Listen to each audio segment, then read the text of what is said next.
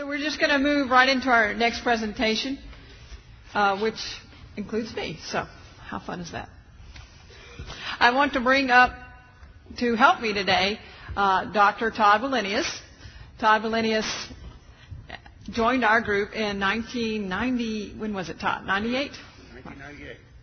Uh, when he finished his family medicine uh, residency, and he did an extra year of fellowship in behavioral health. Little did he know how much this was going to be needed.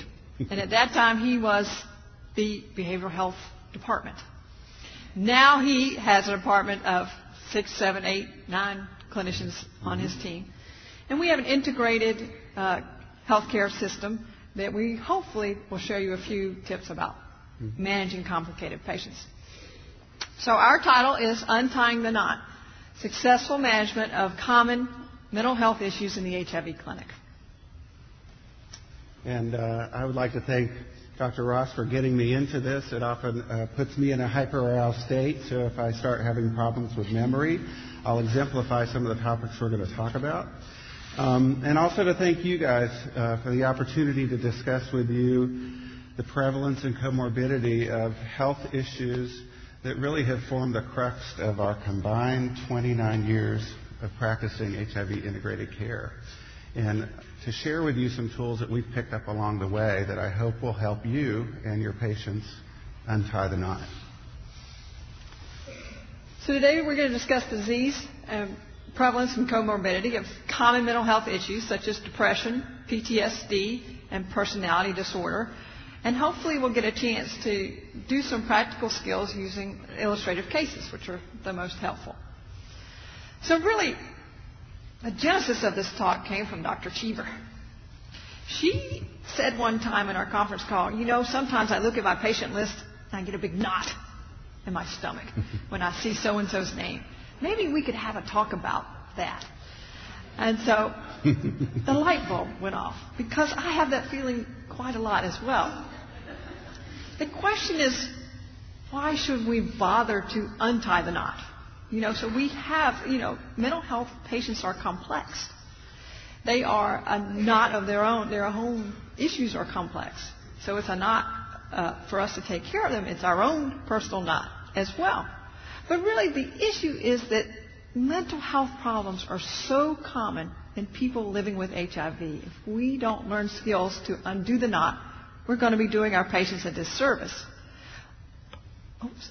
Likewise, we know that mental health issues affect adherence to HIV medications. So we have to work on untying the knot. But last but not least, and we've heard this from alcohol and everything else, if we don't address mental health problems, we're not addressing comorbidities to HIV. The comorbidities that we normally address, like diabetes or, or hypertension, we're familiar with that. We know how to manage a hemoglobin A1C of 12. We need to be just as familiar as knowing how to manage people with depression or PTSD. Because our patients do not live as long with these comorbidities.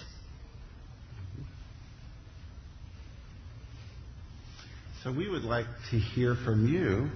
What proportion of patients in your HIV clinic do you think have mental health issues? Is it 25%? 50%? 75%? Or everyone that walks through the door? Take out your little pads. that was quick. so three out of four is what most of you all think. That's fantastic.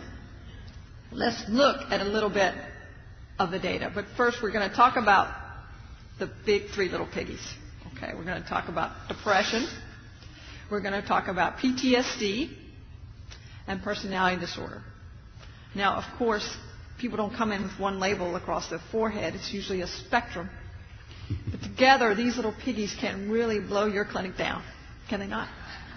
so let's look at one disorder, and that's major depressive disorder.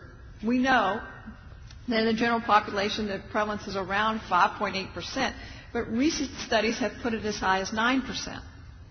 In folks with chronic illness, diabetes, heart disease, it's closer to 9.5%.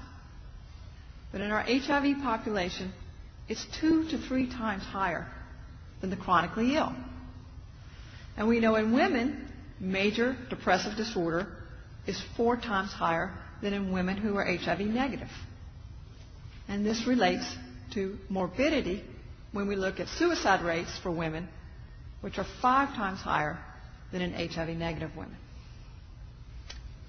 I found those statistics staggering. It's really. amazing. And with regard to post traumatic stress disorder, which affects both men and women, in the general population we see a rate of 6.8 to 7.8 percent. And we don't really have good data for the chronically medically ill, but in our HIV population, that's between 30 and 50 percent. So one out of every two to three of your patients coming through the door may have PTSD. And what about our favorite personality disorders? Some data shows that the general population is around 1 out of 10, 1 out of 12 persons have a personality disorder. We don't have good data on the chronically medically ill, but in HIV we've seen some data that shows 20 to 36 percent. So again, one out of three people that walk through the door. So if you take a, a sample caseload for the day of, say, 20 patients that you see, if you look at those statistics, that's five of your 20 have major depressive disorder, five have a personality disorder, and eight may have PTSD. So that's 18 out of 20. no wonder my heart feels like this. right. Beating it out of its chest. So we know how many people are likely to have mental health issues in the HIV clinic. 18 out of 20, if we think about it like that. What I really wanted to know is why. Why is it so prevalent? And I think part of that has to do with the growth and development of the brain. So let's go back to 101. And the basics of brain growth and development are the brain needs a safe environment in which to develop and that there are two phases in early development. There's the laying down of the neural circuitry. And so if you think about it, the first three years of life, an infant goes from just sleeping, eating, and eliminating to walking and talking and interacting with a social environment. So you're laying down billions of synapses during this early phase. And then over the next ensuing 15, 20 years of young adulthood and adolescence, you're pruning away some of that neural circuitry. And what you prune away can be good or it may be bad. And this affects a person and their adaptive behaviors throughout the rest of their lifetime. So we have normal brain growth and development. What about the normal development of memory? Because that's critical as well. And so we take in episodic memories um, through our senses, and we first put them temporarily in the right limbic system, where the, the cognitive aspects are housed in your hippocampus, and the emotional associations are in your amygdala. And then as you process these through thinking and talking, you shift these over into the neocortex, primarily the left neocortex, where you can retrieve from these memories throughout your lifetime. These are big memories I guess we could learn from. Mm-hmm. Watch out for that bee nest, perhaps. so, what happens when the brain is under stress? We get brain pellets, apparently. but what we do know happens is that that hypopituitary adrenal system is activated, and the level of cortisol goes up. Like mine when I'm up in front of a bunch of people. and so what happens is that cortisol level goes up. It affects the hippocampus and your ability to create or form memory. And we know that high levels of adrenal hormones or cortisol also suppress the immune system. So that's really what we're sort of about, right? But it's this chronic hyperarousal state that makes it really difficult to regulate other autonomic responses and it also impairs one's ability to read um, um, uh, emotional signals in relationship to the other, the other people. And that affects a, a, person's ability to develop empathy. and to regulate their own affect. So stress on the brain creates this hyperarousal state, and the brain is not able to process information, information correctly. So we can't transfer properly. The brain is damaged. So say a traumatic event happens. EGADS. Let's talk about traumatic memory. So we talk about with normal memory, the episodic memory is housed temporarily in your right limbic system. With a traumatic memory and all that stress and cortisol and the effect on the hippocampus, it gets stuck in your right limbic system indefinitely. And it doesn't shift over appropriately to the left neocortex. And so this can lead to a person remaining in a state of, of what we call emotional and cognitive looping, from which they're unable to escape. So what would this looping look like maybe in the clinic setting, Todd? So in the patients that I've seen, it, it's really a spectrum from being undetached uh, uh, or passive or very quiet and, and guarded and unable to participate in an interaction with me.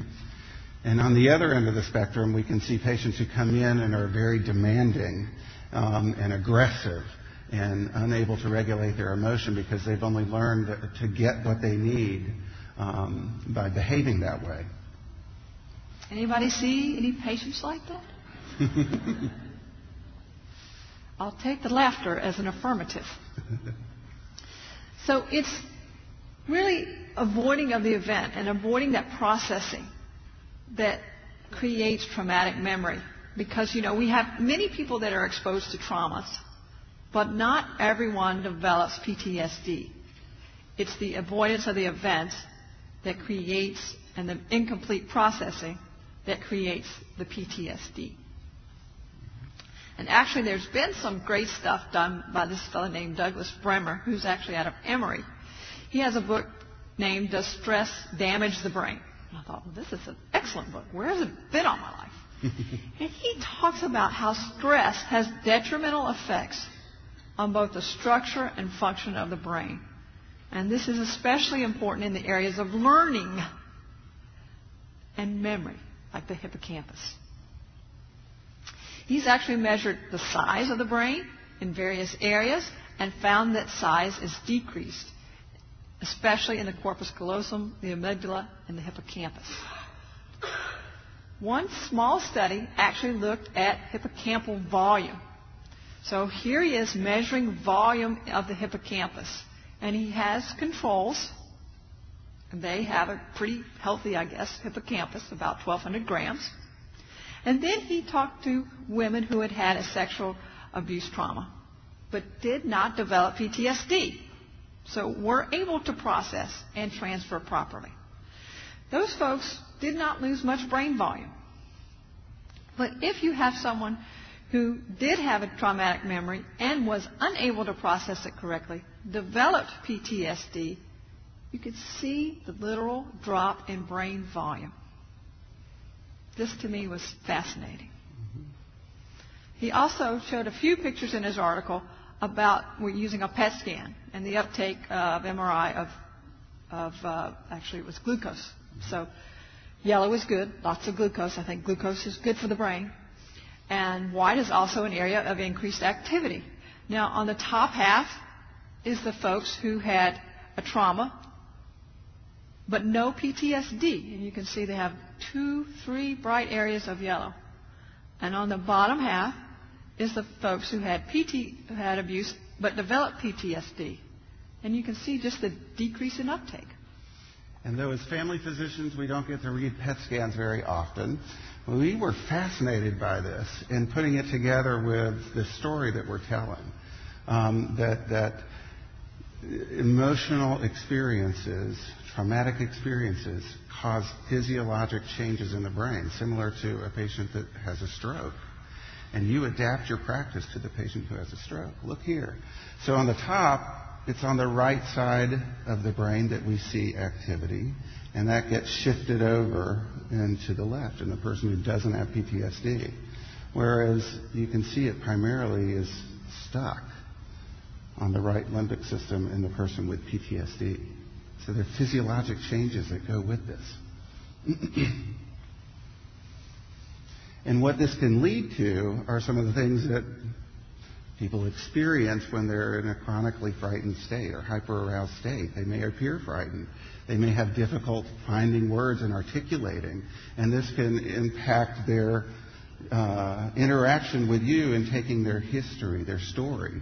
Um, and because of the effects that we've seen on the hippocampus and the amygdala, they can't think very well, remember things, and they tend to be unable to regulate their emotions. Does this sound like patients that you've seen in your clinic? so we've looked at the prevalence of mental health disorders in the HIV clinic. We've looked a little bit at the development of normal memory, normal uh, development of the brain, and then the brain under stress or with trauma. And so we know we, we have seen the damaged brain. Let's see if this affects other health outcomes. Is there any national data? And actually, there is some good national data. And this predominantly comes from uh, the ACE study. And ACE stands for Adverse Childhood Experiences. And this study was uh, done as a collaborative between Kaiser Permanente and the CDC. And it is the largest study ever done looking at from birth through death the effects of trauma on health outcomes. They enrolled over 17,000 patients between 95 and 97, took a history of their traumatic experiences, and then followed them prospectively.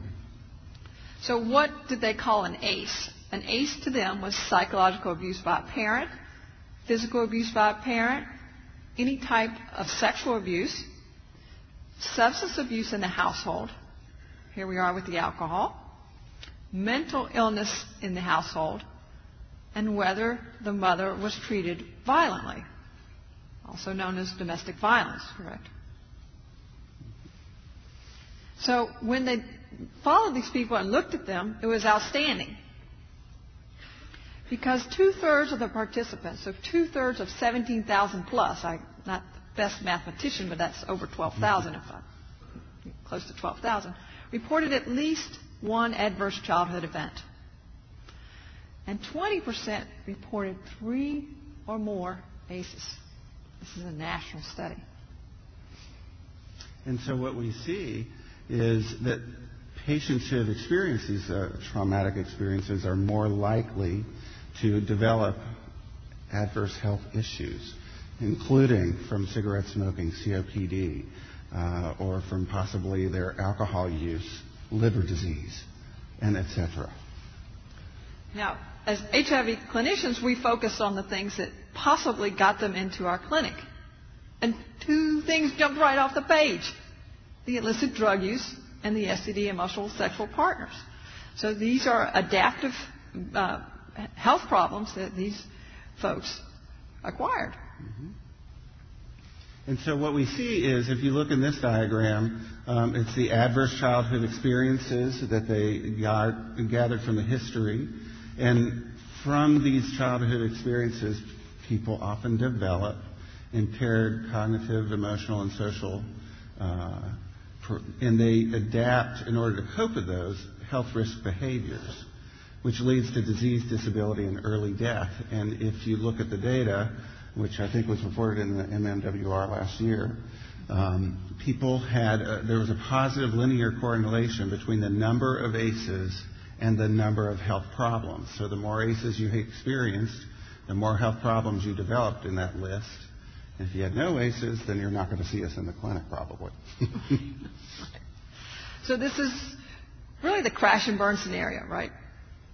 Again, bringing to mind that mental health issues really are a comorbid disease, and we must address them. So we've looked at national data. Maybe we should take a little more closer look at some data regarding HIV.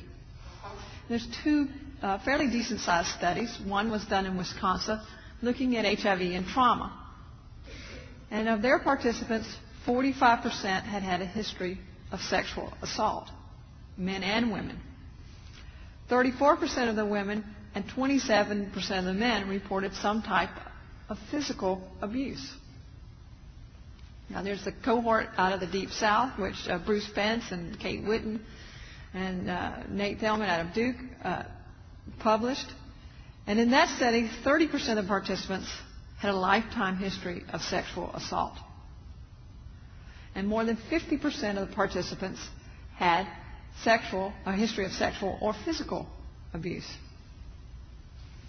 And what was stunning to read to me was in over 90% reported one traumatic event in their lifetime. So those of you that raised your hand about everybody coming through the door, you, you may have had the right answer. so Kate Whetten understood, just like uh, Dr. Chandler referred to, that PTSD causes increased use of substances. I don't think folks grow up to say, I want to be a crack user, right? They're using these substances for a reason. There's increased prevalence of depression, increased prevalence of anxiety disorders. Does anyone get the request for Xanax besides me? And an increased prevalence of personality disorders. And, and, what this makes me think of is it's pretty obvious when a patient comes in with a stroke that you can see possibly motor disturbances or deficits uh, or difficulty with language. But I think what I hope we're imparting to you is that people with subtle changes in their mental health are, re- are reflecting um, physiologic changes to their brain because of these experiences. And so now that we've looked at the national data and some of the HIV specific data, we want to hear about your experiences. What does mental illness look like in your clinic? Is it the patient with HIV who keeps starting and stopping their medications? Or somebody who is not able to get along with anybody in the clinic except you? You're so wonderful. The patient with multiple medical problems, including chronic pain, fibromyalgia, and blood pressure, yet their HIV is really the least of their health issues. Or number four, a patient who keeps repeating their mistakes because they have a life of chaos. What do you all see? we purposely did not put all of the above, okay?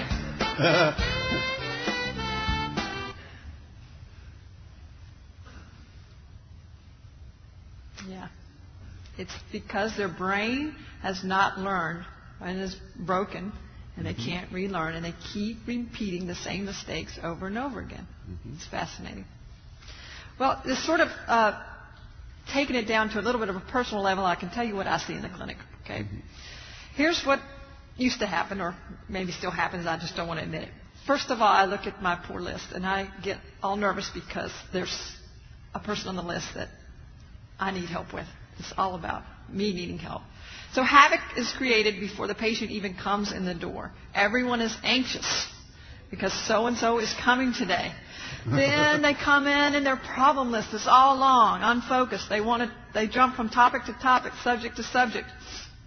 And of course, me, you know, I'm a fixer and I try to rescue and fix every problem. And of course, I fail miserably because I can't fix anything and I get frustrated and I'm overwhelmed and I'm behind, and nothing really gets done.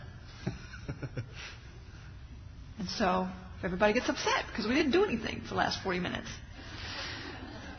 And the patient leaves in a trail of chaos, only to come three months later to repeat the cycle. If I'm not learning some tools. All right, so let's talk about a case. If I could just share one case out of a many with you this is the case of Sarah.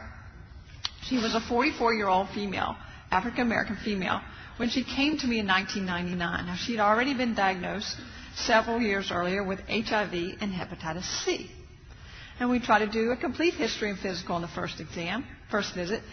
So her chief complaint was that she was tired all the time. She couldn't sleep. Social history includes a half a pack a day, and just like Dr. Chandler, she only drank a couple of beers, just two of those 40s.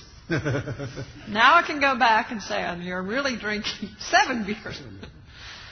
and of course, she used cocaine, you know, every month or so. She had no energy, no appetite. She couldn't sleep. In fact, the only time she slept was from 7 a.m. until about 2 in the afternoon when it was light outside. Physical exam, she's a small lady and was thin. She had a right false eye and a scar across her neck. Well, being the person that I am, I wanted to know what happened to that eye. And she said, Well, it was knocked out when I was a child. How about that scar there? This wasn't thyroid surgery, I take it. No, my old man tried to kill me. Now, her CD4 count when she first came in was 650, and her viral load was only 2,000 copies. And I think even Mike Saag in 1999 would treat somebody with 650 T cells and a viral load of 2,000. He might today, you know how he is. But she lived an hour away in a town that was sort of small, 20,000, and she wanted to know, what are you going to do to help me? So, Dr. Wallenius, can you help me? Yes. And this is often what we do work together, collaborate. Um, and really, some of the, the, lessons we can draw from this case is uh, taking you back to a slide that you put up a couple of minutes ago about how you rescue. You're in a role to rescue and fix. And I think a lot of patients pick up on that from us. Um, what are you going to do to help me today? So, uh, does that ring a bell with people here? I think it's also looking at the cardinal uh, signs of depression with her change in appetite, sleep, um, and energy level. So it looks like we have depression uh, going on, as well as with this history of trauma, which we've been talking about, and her having adapted some coping skills that include a little bit of cocaine, the 40s, um, that we have some substance abuse thrown in there. Right. So it's interesting to see that one type of abuse often has abuse, abuse repeated in their lives. So that was not, uh, that's not uncommon. And of course, that really is because the brain has been damaged and their learning and processing and transferring skills don't work well. So this is a classic case of this. So her diagnoses do include depression, probably, you know, some fibromyalgia due to her chronic poor sleep habits, PTSD, substance abuse for sure. Oh, I think she has HIV, and I think she has hepatitis C. Forgot about those. But, you know, she's achy, and she always wants to hit me up for a little bit of pain medications. And because she's not sleeping well, can't you just give me a few of those Vicodin? And we lay down rules in the clinic that I'm not able to prescribe Vicodin for people who actively use cocaine. So perhaps you could bring me some clean urines and we could discuss this. We use other ways to treat her pain. She keeps missing appointments on and off, and she gets upset when, you know, her trazodone is not available, her cyclobenzaprine is not available, but uh, these are tied to keeping her appointments. So we only refill to their next appointment. Just to give you a little timeline on Sarah, we did cycle through a couple of tricyclic antidepressants, including amitriptyline and trazodone. Now, a great thing happened in 2005. She got Medicaid. And she found an ophthalmologist to fix her eye. And she had so much more self esteem after that happened. She felt so much better about herself. Now, she had a little relapse in 2007 when her husband got out of prison disappeared for a little bit. But in 2009, she qualified for Section 8. So she got her own apartment. Again, a step to establish her independence, to give her some self control, to help her learn new techniques. Well, by 2009, her T cells had dropped down to 290, and even Polly Ross would pe- put people on medicine at 290. so we started antiretroviral therapy, and she's done very well both virologically and immunologically. Now, Sarah, you know, still does that cocaine every month or so. Now she has diabetes. And she's still sort of demanding, coming in the clinic, barking a little bit. But after 10 years, we have learned each other. and learned how to deal with her personality and her issues and her needs. Mm-hmm. And my goal is to retain her in care and keep her taking her HIV meds, and now I've got to address her diabetes and other issues. So, lessons? Lessons that we can learn from Sarah in cases like her include that um, I think we have to start with accepting all of the patients through the door when they come into our care. And that includes not just their HIV, which may end up being the least of their issues, but all the comorbid health issues that impact their living with HIV, including the history of trauma that results in PTSD, depression, coping skills like substance use. And don't shun. Um, and I think that it's important, as Polly uh, demonstrates in her relationship with Sarah, that she began the relationship built on trust and being there and setting appropriate boundaries. And just like when we flew on airplanes coming down here, they didn't treat me differently from anybody else in the plane because I was going to come be a presenter. Everybody has to follow the rules. So same with the patients. They have to have boundaries in order to feel safe. And lastly, I think uh, set healthy boundaries. boundaries. Perfect. And of course, one thing we don't get caught in is this PV cycle. Yes, the perpetrator victim cycle. And this goes back to um, Polly was reflecting on feeling like she has to rescue and fix everything. I think it's so important to pick up on the subtleties patients bring with them who have experienced trauma in their lives. And they often find that they are most comfortable, unconsciously often, in the victim role. And so when they put the onus on you as the provider, what are you going to do to fix me? That validates them in their victim role. And we're often the rescuer because we want to fix people. And so we develop this dynamic with our patients where they are setting you up to be responsible for them, to fix them. We want to fix them. But what happens is they keep escalating their needs and ultimately, we will fail them because we're not able to fix everything in their lives. So pick this up early so you don't find yourself perpetuating the perpetrator victim cycle. So the real problem is, you know, we sort of assume that abuse are just another problem on the problem list, when perhaps it's the central problem and the reason why the brain doesn't function as well. We understand about stroke, we understand about getting oxygen to the brain, but we also have to think about PTSD, depression, personality issues as a central problem on the problem list. And of course, they don't come with one label like we talked about, but really a spectrum of illnesses. So tools perhaps for you to take home and put into your toolbox. The first, of course, is something we've already touched on, is that is creating professional empathetic boundaries. They're not just boundaries for my patients or my practice, but really it needs to be boundaries for the whole clinic. So when I'm out of town, the little mice don't come running asking for an exception. Of course, you know, there's plenty of reports of folks who use the ER as a way to get pain medicine. And, and there's been a documentation of when they see Dr. Jones's car in the parking lot, they all come in. So when they know that the clinic boundaries are set and firm, they're more likely to participate with real understandings. Mm-hmm. I think a second key thing is to know thyself. And know that just when there are only two people in the room, actually there is your whole family tree that created the person that you are, as well as the patient and all their experiences in life. And we all have buttons. We, I, we have the rescue button.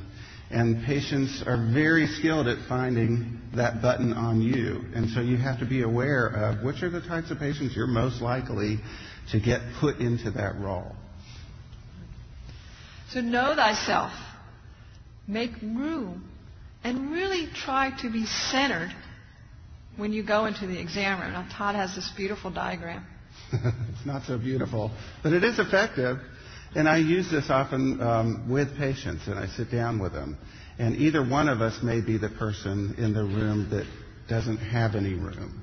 And uh, oftentimes, if it's in the end of the day and I've had multiple phone calls and patients that I don't feel like I've been able to do what I needed to do, I can be the one who has no room for that next patient's stuff.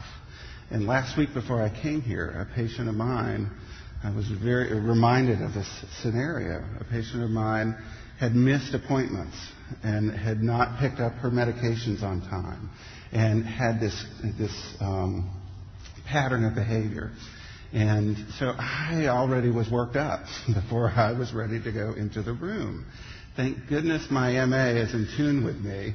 And as I was preparing to go into the room, she stopped me and she said, Dr. Williams, I don't know if you know this, but um, last week uh, she was with her daughter, her last surviving family member, um, and was with her as they withdrew life support. And this was a woman who has PTSD because her husband and three of her children died at the same time from carbon monoxide poisoning. And she had one remaining adult daughter who the week before had jumped five, five stories uh, from her apartment because she had not been able to cope well with these losses. Had I gone into the room like I was prepared to, all focused on my stuff and why things weren't going right, I would have had no room for her. But because my MA stopped me, I was able very quickly to get centered and have all this room for the patient who needed that from me. And that just leads into using a team approach. And the, the team is big and wide. Even the front desk staff, your medical assistants, people in the lab giving a similar message of helpfulness. I think it's also key to remember, as Dr. Chander pointed out, the coping skills that many of our patients have adapt, adopted in order to cope with their history of trauma um, use substances. And it's a chronically relapsing comorbidity of HIV and trauma. So again, don't shun, expect it. It's not a reflection of anything you've done wrong or inadequately. It's just part of the chronic disease.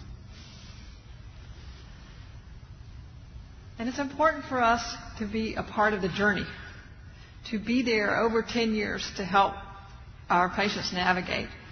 But we do not have to carry the burden. we cannot be the donkey.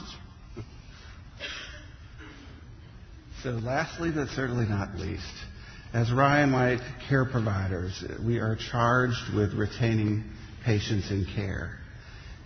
And many a times, patients who are living with these experiences that have changed their brain, they've developed behaviors that really push our buttons. It's a natural reflex to want to discharge them from the practice and make them somebody else's problem. But really, the key to success is don't abandon them. Stay with them for the ride and don't give up. There is hope that they can change through appropriate treatment. Yeah, their brain can change. Mm-hmm. So let's just want to thank you guys and, and just in summary tell you things really that you already know. That our patients with HIV and mental health issues are here. And they will always be here.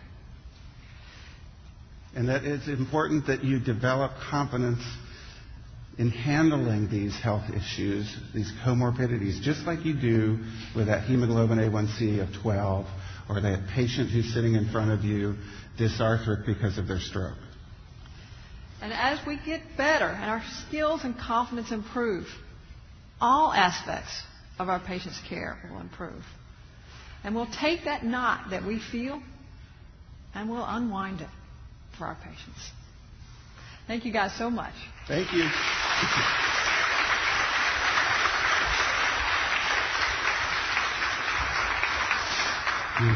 So we could take a few questions and then we get to go to lunch.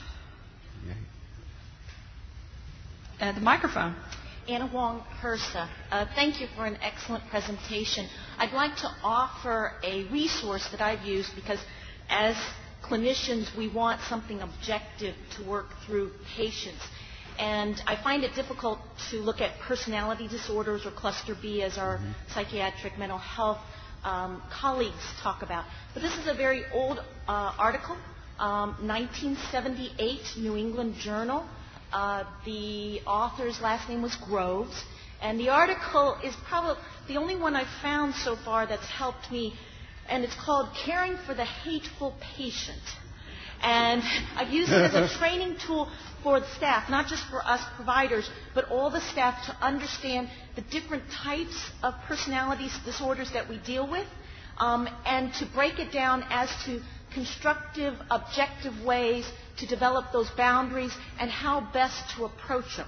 Uh, and, and it's been useful for years. And as I said, I've looked for updated versions or descriptions for general practitioners around personality disorders and there aren't many articles mm-hmm. about that. So I think it would work well with the data you presented about all of the childhood uh, traumas and work it out and, and have that discussion with different kinds of patients and what may be the background in it.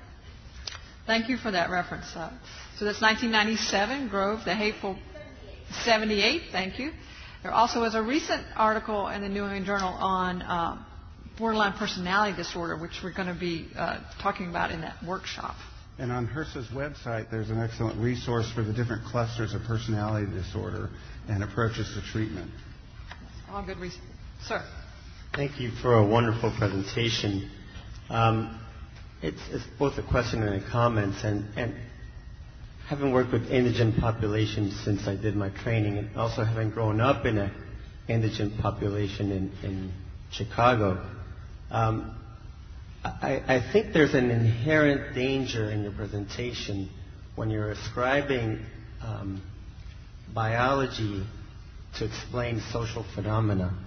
And I think that if you look at the, let's say, pre-HIV era, if you look at indigent populations, not just in the United States, but worldwide, um, it's the milieu and the chaos and the and the, let's say, craziness of growing up or living in a poverty condition that creates PTSD.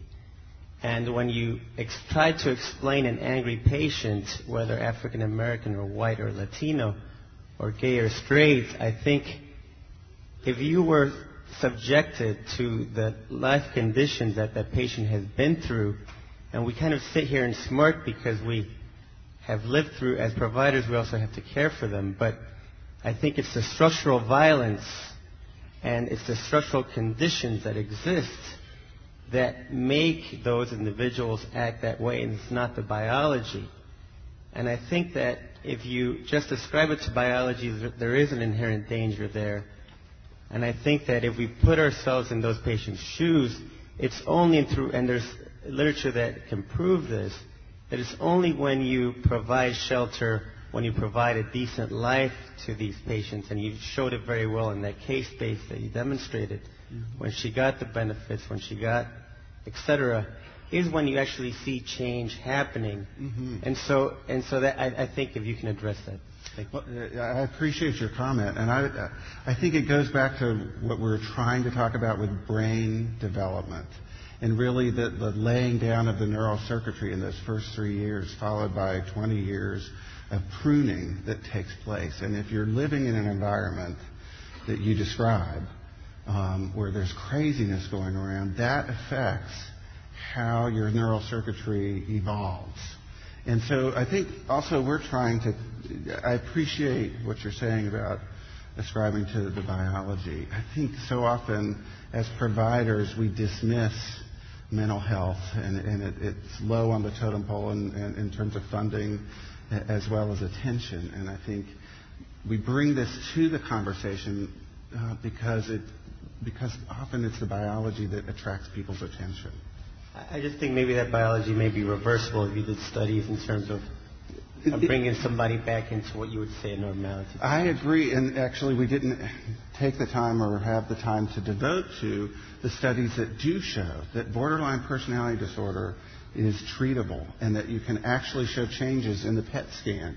The same goes for PTSD, and we'll get into a little bit of that during our workshop this afternoon, but it's definitely something that, that is treatable and shows biological change.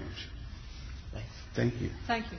So one, uh, two questions actually are about the treatment for PTSD, and, and as Dr. Linney said, we really didn't get a chance to talk about that, but maybe you could just tell him briefly the two therapies that are Right. looked at favorably. I mean, what, I, what, what we have available in our integrated care team is the combination of access to psychotropic medications, um, including SSRIs, as well as um, we use a fair amount of prazosin uh, for nightmares and flashbacks that interrupt sleep. But we also have a team of master's level therapists that we were able to engage them with um, psychotherapy, cognitive behavioral therapy to help them relearn coping skills. Yes. Um, thanks for a great presentation. I just wanted to ask, how did Bremner define stress? So if you could maybe elaborate on that. And what were the age ranges of what is childhood? So in that study, it was a pretty small study. There was only 30 patients, and he um, had selected women who had had some type of sexual abuse in their childhood. The details of that, I will have to refer you to the study itself. There was also a question about um, the study, and uh, sorry that um, we got a lovely, a lot of great questions.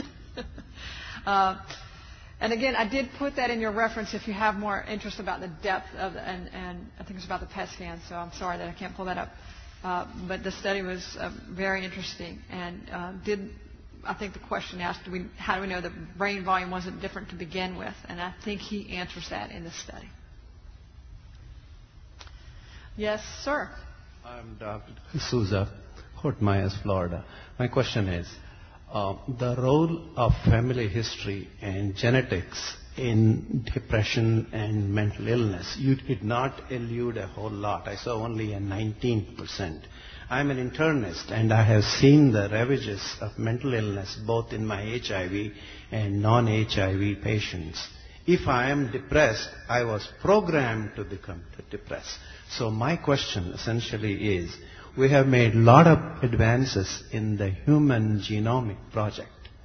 Have they found the gene for depression or bipolar illness? I know of families where both the parents were bipolar and majority, 75% of their children had severe illness. So, have we found the gene or a genetic test like the HLA B5701 test so that on my schedule, I can, you know, I will know beforehand how many Sarahs will be on my schedule. Have you found that gene yet? Thank you. I am not aware of a sp- the specific gene. They are looking, you know, you're exactly right. They're taking that gene project and they're looking at schizophrenia, especially, which we know is very inheritable, depression, bipolar disease.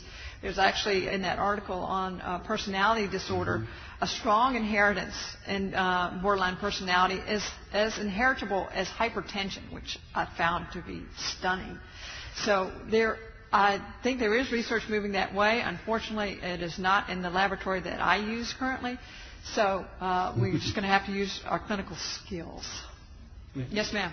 Yes. Um, I just wanted to know, in your experience, how does uh, chronic pain fit into the management of depression? Um, when I try to sell to my patients that narcotics worsen depression, it doesn't go very well.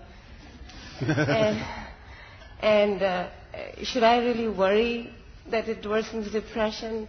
Uh, am I, um, you know, giving them medications that work against their antidepressants?